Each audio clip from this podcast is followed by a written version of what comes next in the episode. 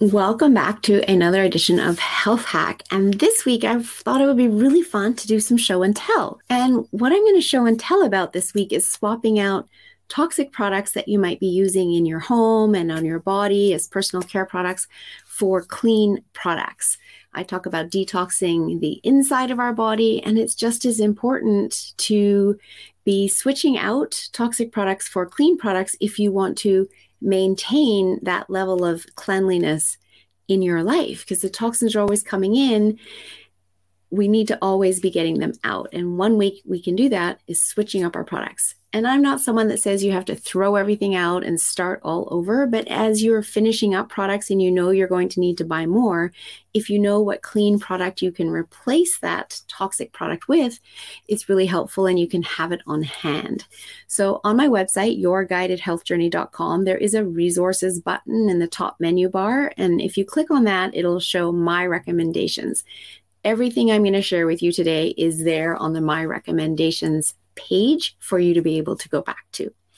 So I want to start out with laundry products, because of course we wash our clothes, several times a week, and then we're wearing our clothes for a number of hours every single day.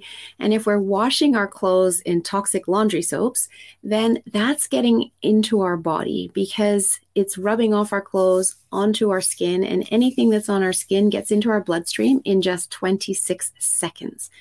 So using clean laundry products is a great starting point for you.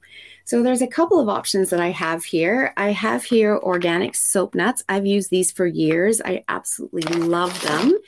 Inside this container, they are literally little tiny nuts. And then what you do is they come with a hemp bag, and you put 5 soap nuts in the hemp bag.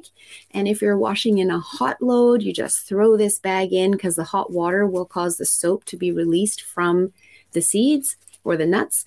Or if you're washing in cold water, then I will fill up a jug with hot water and then drop the beads in and shake it around a bit to start releasing the soap. And then I pour all of that liquid into the laundry with all of the clothes, etc. And I use just literally a cup of hot water. It's not like I use a whole lot of water, and that's just enough to get the soap released from the soap beads. So that's one option for you. Another one is a company called True Earth, and they're out of Canada, and they make laundry strips, just little strips. And you literally peel off a strip and throw it in with your clothes, and they come out beautiful and clean, and you can buy scented and unscented, but again, all natural. And then the other part of your laundry, of course, is the drying. And those dryer sheets that you can buy at the store, they are horrible. They are so full of toxins, you just don't want to use them.